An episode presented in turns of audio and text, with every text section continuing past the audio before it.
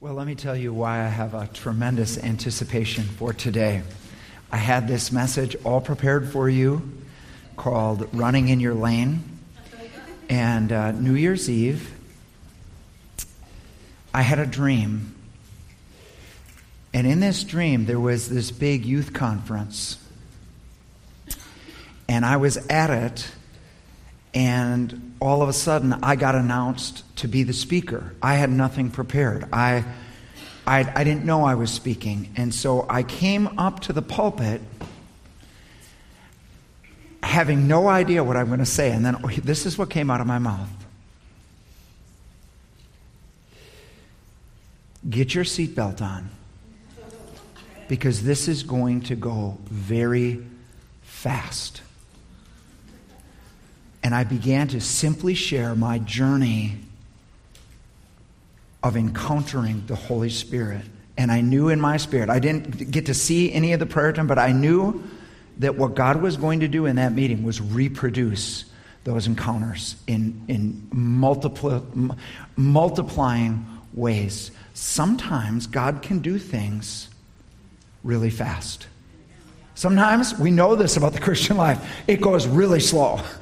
And seeds, and you water and you plant and you weed, and and and and that is all part of the Christian life and perseverance. But sometimes God can do something that would take us years, and he can do them in a moment. I woke up from that dream and I knew that I knew that I knew that I was not supposed to speak on running in your lane, but I was supposed to speak on encountering the Holy Spirit. So here we are. Um, and I know you've already been standing and you just got done sitting, but would you rise in honor of God's word? I'm going to read from Acts chapter two, and we're going to have it up here. And they all continued in amazement and great perplexity, saying to one another, "What does this mean?" But others were mocking and saying, "They are full of sweet wine." But Peter, taking his stand with the eleven, raised his voice and declared to them, "Men of Judea and all you who live in Jerusalem, let this be known to you and give heed to my words. For these men are not drunk, as you suppose, for it is only the third hour of the day. But this is what was spoken of through the prophet Joel, and it shall be in the last days, God says, that I will pour forth of my spirit on all mankind, and your sons and your daughters shall prophesy, and your young men shall see vision, and your old men shall dream dreams, even on my bond slaves, both men and women. I will in those days pour forth of my spirit, and they shall prophesy." Would you just join me in prayer for a moment? Lord, I need you to hide me behind your cross today. This is not about me. First and foremost, it's about you and what's in your heart for each one of these women. And secondly, it's about these women being able to respond to you. Lord, you know all the pain, the hurts, the confusion. You, you know everybody's church background. Lord, would you just untie everything that would hinder us from receiving everything you want to do for us. Lord, we love you, and we give you this time. Please, God, let your kingdom come and your will be done. In Jesus' mighty name. And everybody said, amen. Amen. You may be seated. So Acts chapter two starts out by saying that, that when the day of Pentecost had fully come, suddenly, the Holy Spirit came. He came, there was a, a mighty rushing wind. There were tongues of fire that, that appeared. Um, he rested on each of the one hundred twenty, and they began to speak in other tongues. But it turned out that as the multitudes gathered around them, um, even though there were other tongues, they were not angelic tongues. They were tongues of people that had come from all over the place, and they were prophesying to them. They were prophesying the things of God. They were speaking the very things of God, but not in the language that they understood, uh, or the Aramaic language, which everybody shared, but in the languages from where they had come from, because Jews had come from all over. Every, every feast, the Jews come from all over the world. You have to come back to Jerusalem. So there's um, probably a million Jews in Jerusalem at this time. Anyway, so they are they are prophesying in the languages of these where these people have come from, and and there are two responses to what is happening. The one response is amazement and perplexity that simply says, something is happening here that doesn't fit into my experience, and it doesn't fit into my, my head. Something is happening that is amazing. Here's why. These are normal people. I know, we know where these guys are from, and yet something is happening supernatural. We cannot grasp what it is, but we are willing to allow for mystery. There's a second response, and that response is mocking. That response is, listen, this does not fit in my experience. It doesn't fit in my theology. I can't control this, so I'm going to make fun of it. I am going to just write it off with some other explanation of human beings being drunk or weird or or something else, but to, to retain my control, uh, I'm going to mock what is going on. Those are two responses. Now here's the interesting thing. Peter stands, the Holy Spirit's not done. He's come in fire, he's come in wind, he's come in the prophetic. But he's not done. The whole, Peter stands up and says, listen, here's basically what he says. Get used to this. Because this is a new age.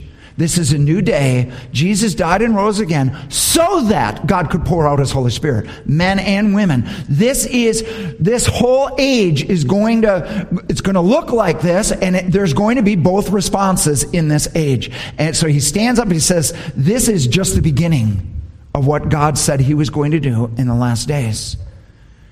And then he preaches about Jesus.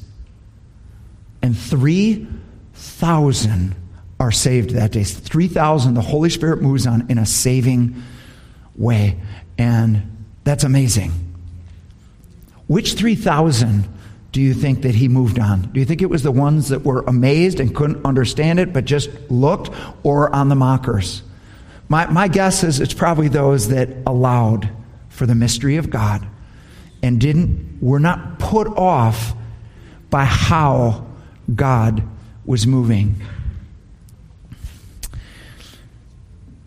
So, I am going to share with you today three encounters I've had with the Holy Spirit and the fruits of those encounters. Now, I may share things that are outside of your comfort zone, outside of any of your own personal experience. That's okay. Just allow. Allow that God is bigger than us, and he can do things that we don't do, and that everything isn't going to fit into our little brain, because he, he's unfathomable.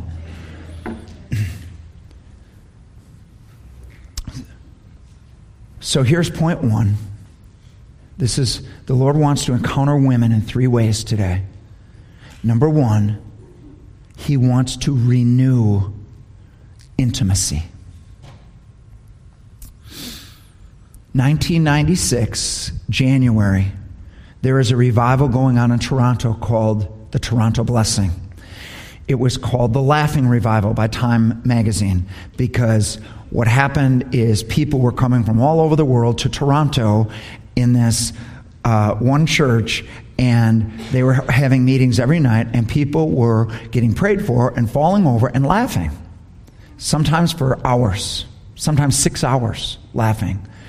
And it was It, people didn't understand what was going on. A lot of people criticized and rejected it, um, but people were coming from all over the world, and uh, everybody, here's what, here's what was true. Everybody had an opinion. This is God, this is the devil. Everybody had an opinion. Um, so we went. We took our leadership team there, nine of us. We made the journey from, I was in Boston, Minnesota at the time, all the way over to Toronto with, with there were there were nine of us. And uh, here's what I remember coming into the building. Just coming into the building wasn't a service yet. It was just in the building. There was a presence of such love in that building. I'd never experienced man, a manifestation that was just hanging in the air of the love of God. And I'm just like, wow, it's it's in the atmosphere. And after the speaking, we were invited to, to to get prayed for, and we stood on lines. And what happened to the nine of us? We couldn't mock any manifestation, because among the nine of us, we had all the manifestations. People laughed, people cried, people fell, people shook, people screamed, people groaned. There was nothing that didn't happen to our team, not to each one, but to but to the whole group. And as we left, the same thing was still happening. God, the presence of God, there was just this human reaction, and we just didn't know what was going to happen next, because God, the Spirit of God, was so thick, and the human reaction to His presence was so unpredictable. But I was very troubled. I I bought John Arnott's book called The Father's Blessing, so that I could understand it, because Jesus is a shepherd and we are called sheep. And the thing about sheep is sheep don't eat if they're afraid. And I'm like, this is terrifying, God. I mean, I can see where weird Christians would be able to receive this. But how are we going to get normal people? I mean, this is just just crazy stuff is happening. And I just, I, I just can't, how can this be safe? And so I read John Arnott's whole book on the way back, and I just, I'm still asking the question, God, what, what is going on? And He gave me a scripture, Luke eleven thirteen. If you, being evil, know how to give good gifts to your children, how much more will the Heavenly Father give the Holy Spirit to those who ask Him? And in the Greek, the tense is, it's not a one-timer. This is ask and continue to ask. And it's in the context of gifts. Then He spoke to me, one sentence. And here was the sentence. You, and I knew it was speaking of the leadership of the church, you have tried to keep my people safe through control, and you've taken the surprise out of church. You have tried to keep my people safe through control, and you've taken the surprise out of church. And then I immediately saw something. I had gifts. My kids were all little at the time. I have gifts with me that I'm bringing home to them. And we have a ritual when I come home from a trip. They all line up and they all close their eyes and they have their arms open like this. And I put the gift in their hands. And they're safe. Not because they know what's in the gift or they, they have to know what's in the gift. They're safe because of love. They're safe because of the one giving it to them. And so they look forward to the surprise of what it might be. All of Luke eleven, it starts like this. If your, if your child asks you for bread, you don't give them a stone. If they ask you for a fish, you don't give them a scorpion. And you're evil. You would never do that to your children. You, if you being evil would never do that, how much more will the Father in heaven give gifts of the Holy Spirit, encounters of the Holy Spirit because no one loves us like the Father loves us. There's no evil in him. So you do not need to be afraid of encounter today.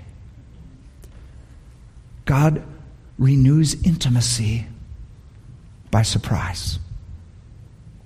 So here's the fruit of that first experience. So that was January of nineteen ninety-six. Now it's August of nineteen ninety-six. So we were in this church in Boston. God came in amazing, amazing ways. And the church and the church leadership just basically said, no, we do not want this. It's messing things up.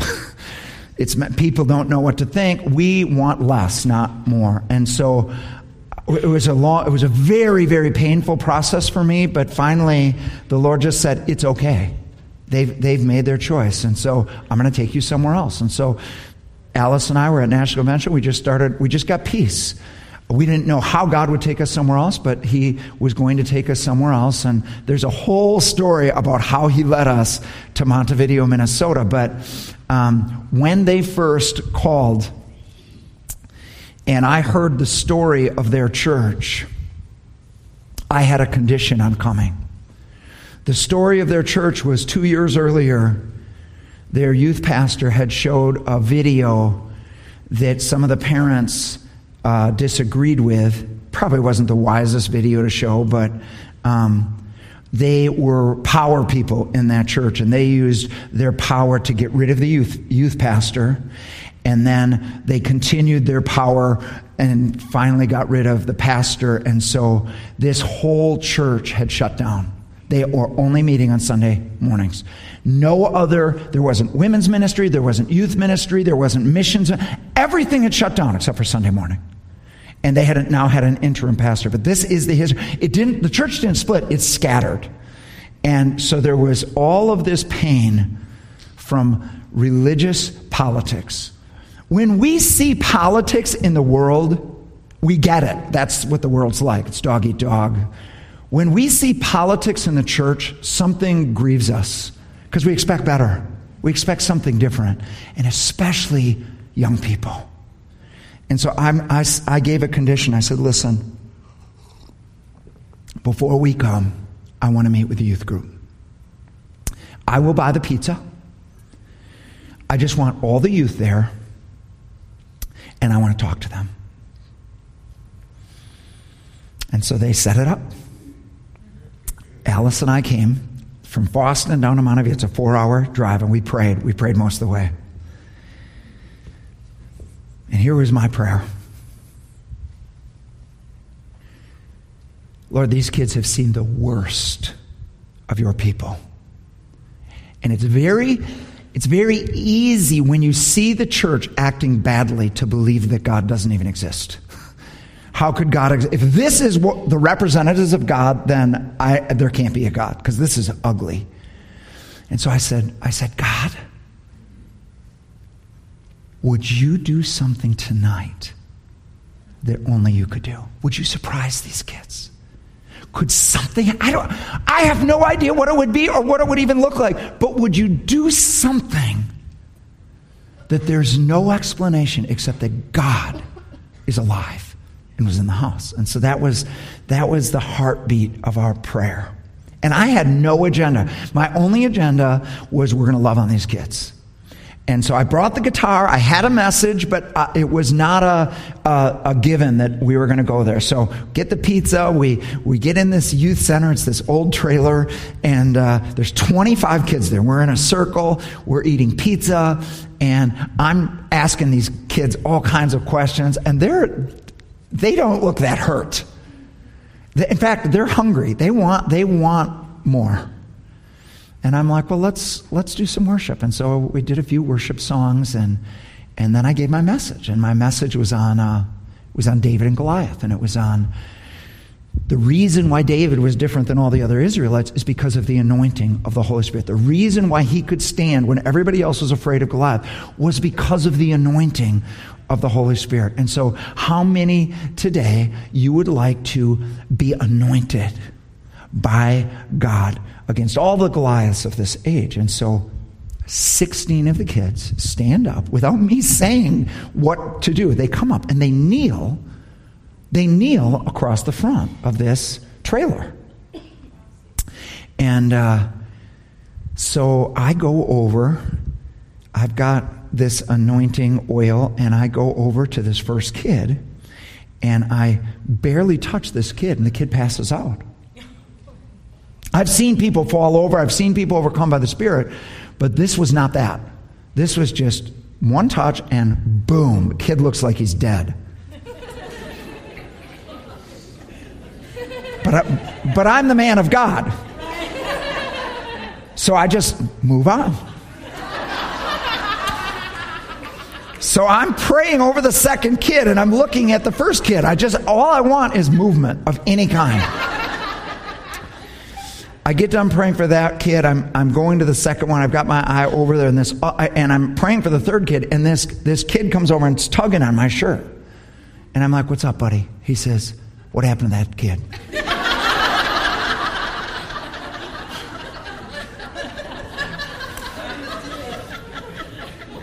Here's what I said. Here's what I said to this kid. I said, "Don't worry about it. God's touching him." Now, here's what I'm saying in my mind to God. God in heaven, please be touching this kid. So I keep I keep going down the line, and what's happening is after kids get prayed for, they get up and they go over and stand around this kid. And so I'm going down. Now the group is all around there, and I'm just looking, every t- every person I pray for, I'm just looking for any sign of life at all.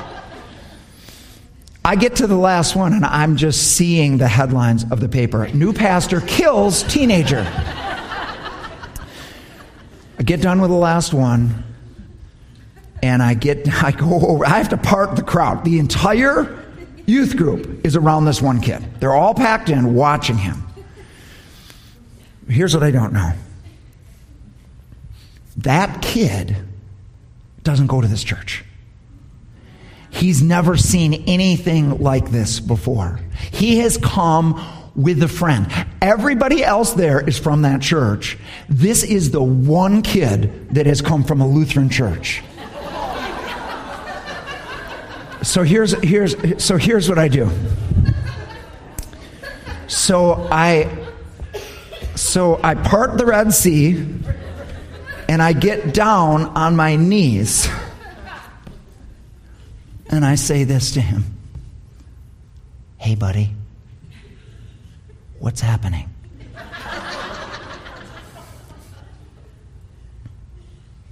And he speaks. He says this.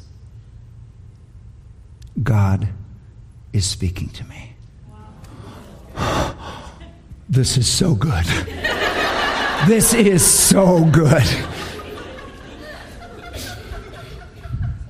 What's he saying?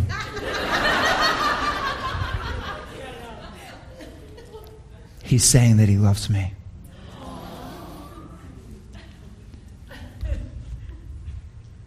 Buddy, have you ever asked Jesus into your heart and given your life to him? And he just goes like this. "Do you want to do that right now?" And what happened next was the entire youth group prayed the prayer of salvation with this kid. Now, I think it's amazing that God saved that one kid.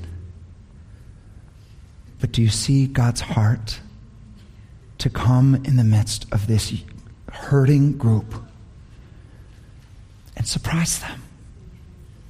To take somebody that's not in their church, not in their tradition, and do something that there's no explanation except that God did it. Some of you, God wants to surprise today. Number two, he wants to encounter women to break chains. In the spring of nineteen ninety-eight, I was asked to speak on the Mercy Ship and it was docked at that time in East London, South Africa. I was going for a week to speak on holiness, and before I got on the ship, I needed to spend one night in these people's house, and then the next day somebody would come and pick me up from that house to go on the ship. I had been told that I'm going to be speaking all week long to about fifty kids that, you know, young adults from all over the world, actually some that weren't so young, but that Thursday night I was also asked to address the entire ship. There's three hundred on on the ship at that time, and I was going to be speaking to the whole group and doing kind of like a, a chapel. And so I had my messages on holiness, and I had a message for Thursday night on the anointing, God's manifest power. And uh, so I'm I'm still at these people's house. I'm having my quiet time in the morning. I'm reading the one-year Bible, and this is the scripture that comes up. It's Judges fourteen four. The context is Samson is wanting this Timnite woman. He falls in love with this Timnite woman and says to his parents, go get me this Timnite woman to be my wife. And here's verse four. His parents did not know that this was from the Lord, who was seeking an occasion to confront the Philistines. For at that time, they were ruling over Israel. I'm reading this verse, and all of a sudden, this verse just explodes. And I see what's going on here.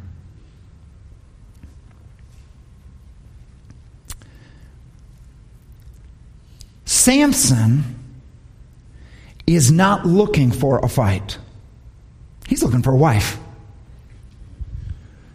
The children of Israel are not looking for a fight. They have accepted their bondage. The Philistines rule over us, and we have to survive. We get by. They're certainly not looking for a fight. They're, they just want to. They just want to uh, survive in the current context. Here's what's going on in the passage. God is looking for a fight. Something is ruling over his people, and he is coming in power to break the chain of something ruling over his people. And I am, I'm reading this, and it, it explodes in my spirit, and God is just there. And he says, I've set up Thursday night as an occasion for me to confront what's ruling over my people. I'm coming in power to set my people free. I was terrified. I'd never seen Jesus that way before. Jesus was gentle. Jesus was loving. Jesus was a gentleman. Jesus. And so all week long, everybody I'm having lunch with, I'm like, would you please pray for me? Would you please pray for Thursday night? We're going to see a side of Jesus that we have not seen before. I don't know what's going to happen Thursday night, but there's, it's like there's fire in his eyes. He wants to fight. We get to Thursday night. I preach in the anointing. I tell about that story of, of what God wants to do.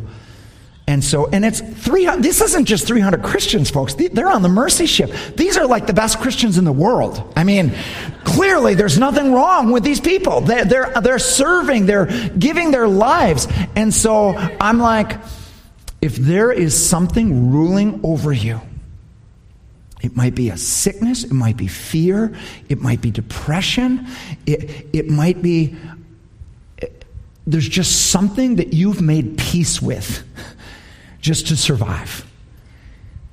Tonight, Jesus is here to set you free. If that's you, stand to your feet. And I was stunned. People are standing all over the place. They're standing in front of their peers, saying something's ruling me that's not God. And so I just do this little prayer. Holy Spirit, come and set people free. And all of a sudden, this one lady just starts screaming. People start shaking like this. There is manifestations of God's presence in this room. And I invited the prayer teams to come up, and we prayed for people past midnight that night. Jesus was looking for a fight.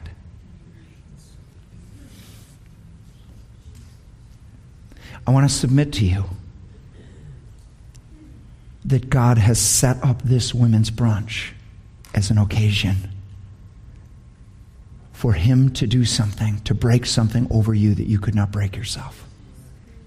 That Jesus, have you ever thought about this? That Jesus was looking forward to this day.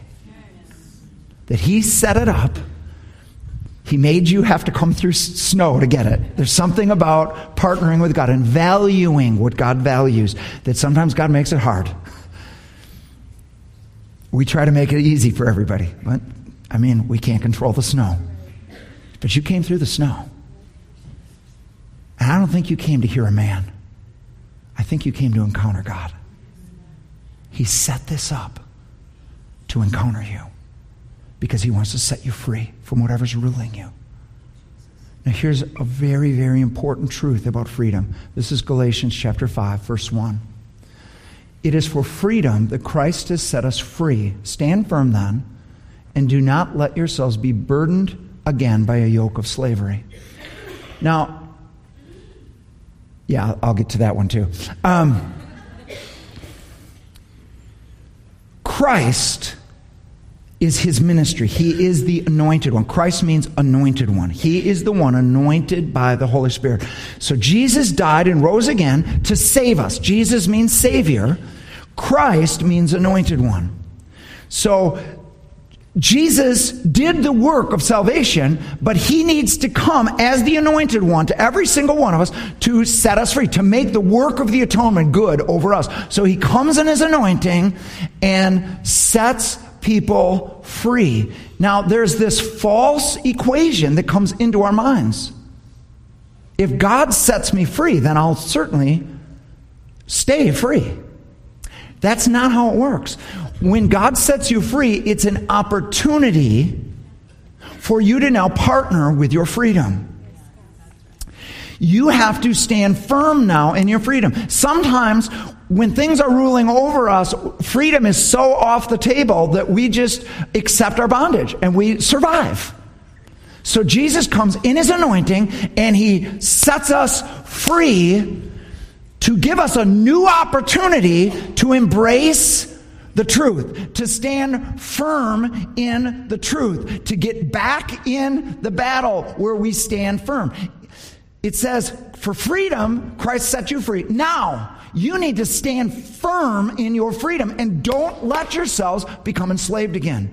You are, you are going to have to partner with God to stay free. And then we have the John eight thirty-two. You shall know the truth, and the truth shall set you free. You can encounter the Holy Spirit. You can encounter the power of God. You can have demons cast out of you or broken off of you, or however it works. Only God knows exactly how it works. But at the end of the day, you're going to have to believe truth about yourself. You're going to have to be, believe truth about God. You're going to have to let go of lies that you have believed. And there's going to be a fresh sense of the goodness of God, about His love for you, about you are His chosen, favored daughter, but you're going to have to agree with this identity. You're going to have to say, yeah, that's who I am. That's who I am. And the enemy always thinks he owns us. He always thinks that, yeah, go ahead and do your little Holy Spirit thing, but you'll come back. You'll come back to this. And you got to decide. There's a bad version of you and there's a good version of you, which is true, both. They're both you. One is you in bondage and one is you free.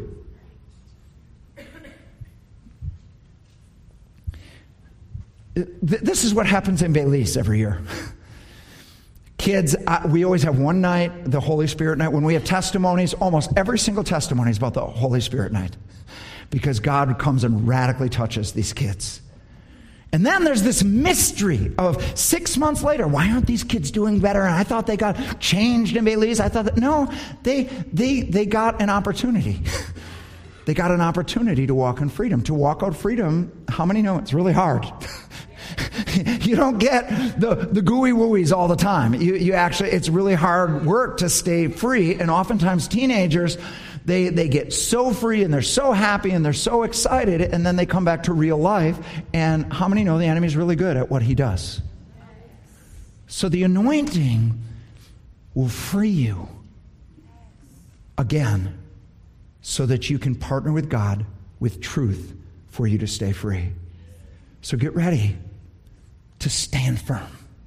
I want you to get ready to stand firm in your freedom even before you get prayed for to be freed. Now, I want to read you a prophetic word that a lady gave me this morning because this it has to do with this point. Here's the word. This is this morning.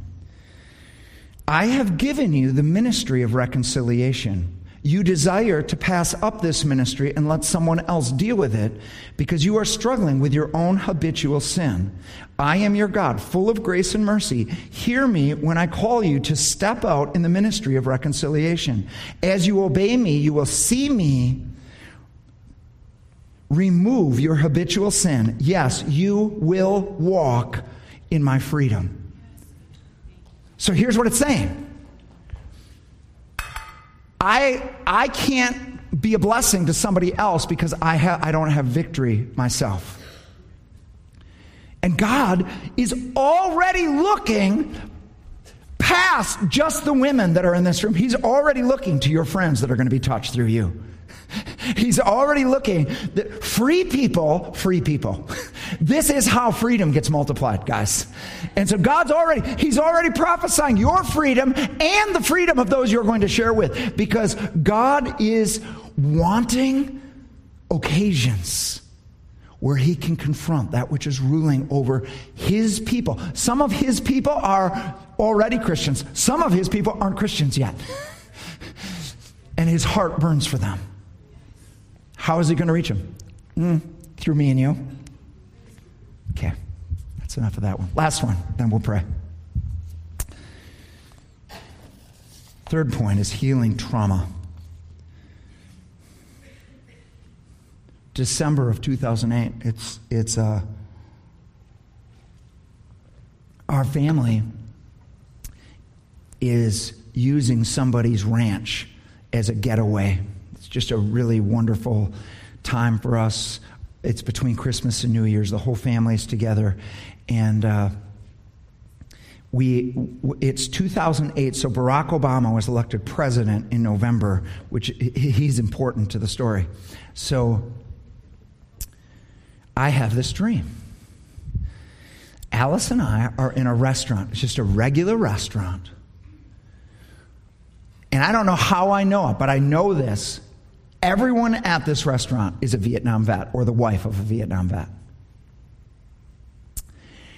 And I am in the middle of dinner, and the Holy Spirit speaks to me.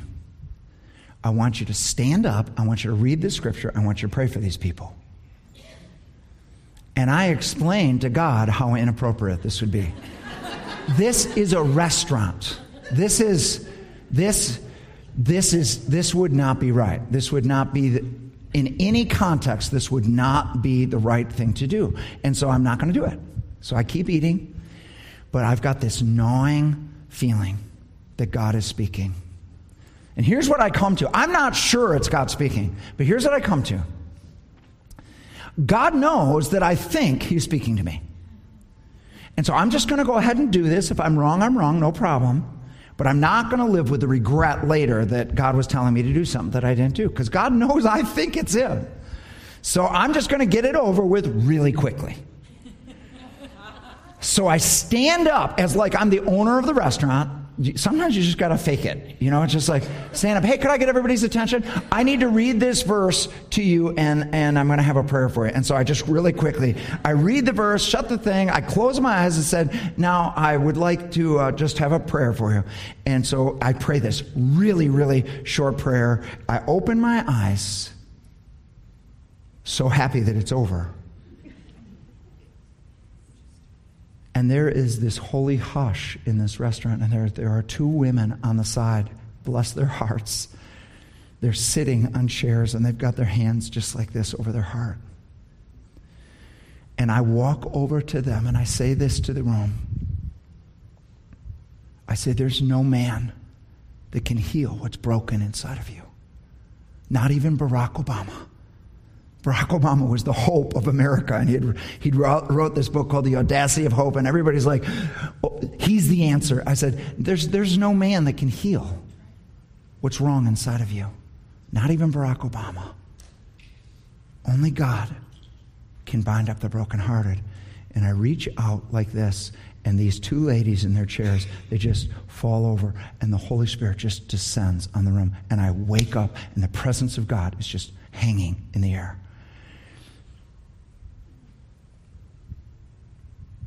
There's more to that story, but I'm not going to tell more of that. That's all I'm going to tell. So it's two, now it's two thousand sixteen. I am preaching, uh, Ron Bra- we're in Belize. Ron Brayton has asked me to do a healing service. And so I've got this long message on the anointing and how it works and how the Holy Spirit works. And, and I'm going to preach this message. And we're, Derek will remember this, and Joe, we were meeting in a circle. That he had the chair set up in a circle, and there's, I don't know, maybe forty people there. Um, and uh, and I get to the meeting, and the Lord just says, all I want you to do is share that dream.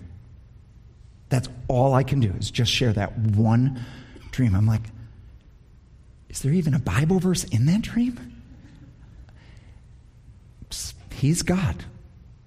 So I share that dream. And I say, if you have been traumatized, Ron had all these chairs set up in the middle. If you have been traumatized and you need to be healed, I want you to just come and sit in these chairs. And so so that they got in these chairs, and it started out, God was doing inner healing. Kids were praying over people, and the, the team was. And, and then God just spoke to me that he wanted to start doing physical healing. And I will never forget this young single mom. She worked for the Braytons. She wouldn't go to church. She wouldn't embrace anything to do with God. But Linda had got her to come to this meeting, and it turned out she couldn't hold her baby, and the way they had the baby was immoral. I mean, it was just bad. Everything about this was bad, and this is and but and she she had something wrong with her arm, but she couldn't go to the doctor and get it fixed. She, she had no money. And uh And so she explains what's going on with her right arm. So she has to do everything with her left arm. And, and there's a bone sticking out. It's that bad. And I'm like, well, just I just want you to receive right now. And so we prayed. And she said, the pain is gone. I said, I said, what do you mean it's gone? She said, no, I mean it is completely gone. And she's moving it ways that she couldn't move it before. And, and I was very excited about it. And But two days later, she comes to me because she works with the Brayton, so she's kind of around that thing. She says, Pastor Tom, I want to show you something. She shows me the, the arm. The bone is now inside. God didn't just heal the pain. He put the bone back inside. How did he do it? I don't know. two thousand eighteen, I'm in Missouri. Alice and I are on vacation. It's the last day. We're we're about to head home. I'm going to have one last time in the hot tub. I go into the hot tub. There is a guy sitting there. And I start chatting with him. His name is Mark. And where is he from? Madison, Wisconsin. I said, Mark, tell me a little of your story. And uh, he says, I haven't been in church for forty years. He said, I fought in Vietnam. And when I saw what was allowed to happen there, I decided there just couldn't be a God. And I just stopped going to church. And so I started sharing the gospel with him. And I asked him, when I got done sharing, if he thought Jesus was knocking on his heart. He said, absolutely. I said, do you want to open the door? Right? He said, yes. I said, do you want me to lead you? Yes. So we pray together. He prays the sinner's prayer. But before I will let him look up, I said, Mark, now I need to pray something for you. And I started praying that God would heal the trauma of Vietnam. That he would come and do inside of Mark what only God can do inside of a person. I get done praying, I look up, and he's just weeping. And he's moving in. We're both in swimsuits. It's very awkward. So I reach out my hand, and he's going to have none of it. He just grabs a hold of me, and he's just crying. And there we are, two men in swimsuits hugging in the hot tub.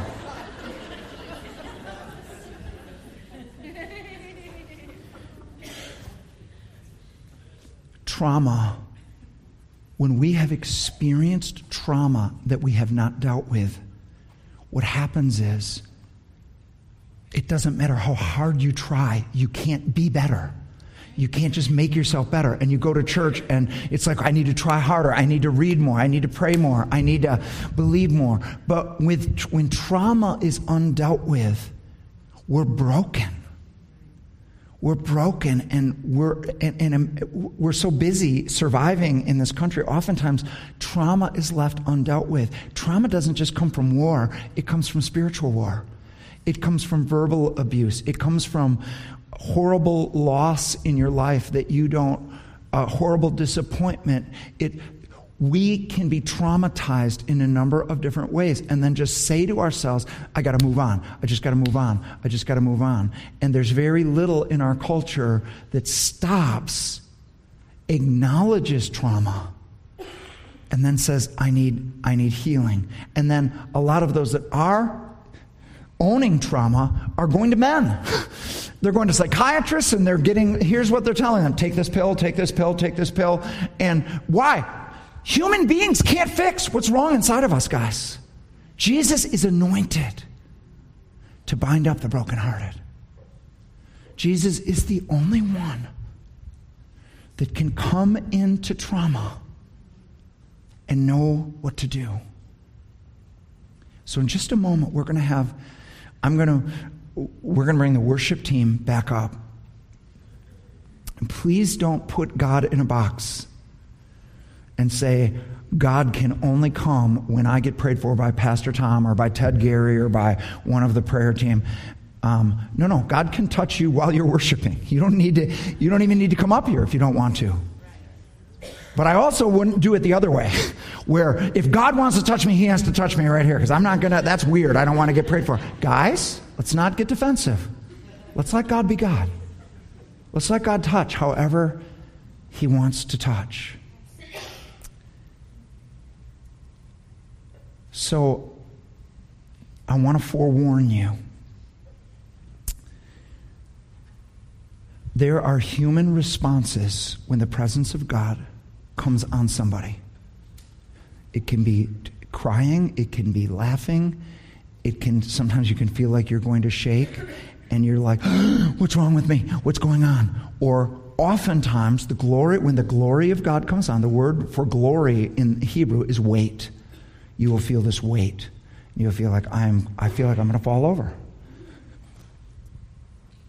We have no agenda for people to fall over. But I am going to have somebody behind every woman that I prayed for, because I don't want you worrying about whether you're going to fall over or not. You just experience God.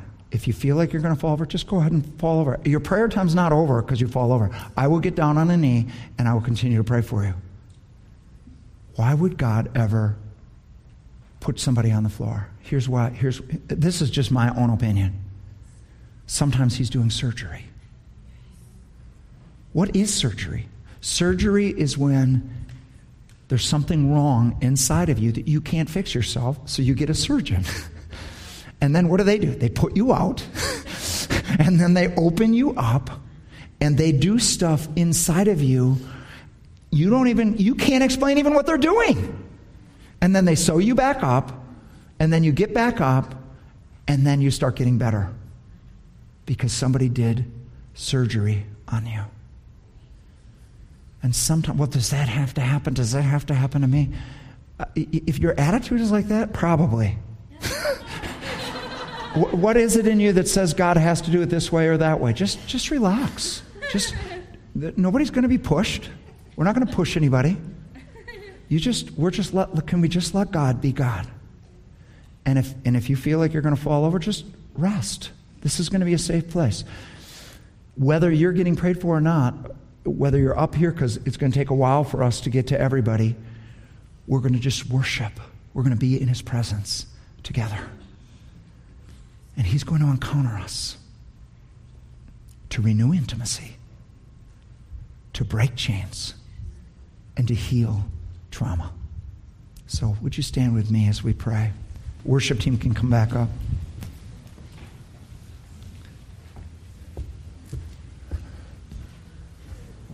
Would you mind just opening your hands like this to the Lord?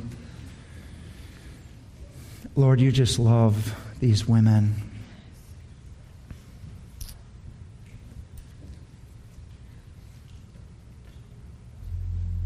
Lord, I pray that you would win the battle of fear.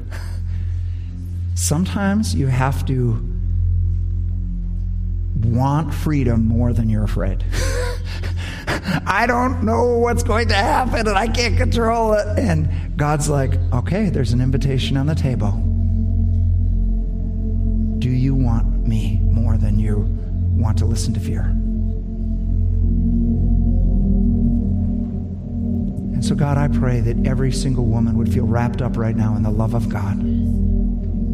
You are not going to give anybody a, a scorpion or a stone. You are here as the Heavenly Father, surrounding each one of these women, whether they've ever been in a service like this before, whether they've ever had anything happen to them that they could say that was God or not. You are here. You love these women. You died for every one of these women.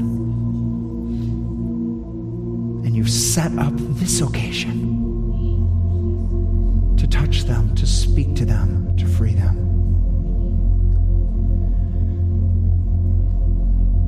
We're going to be here as long as ladies want to get prayed for. But if you're willing to be in the first group that gets prayed for, would you step out right now and come down to the front? We're going to make a big line across the front.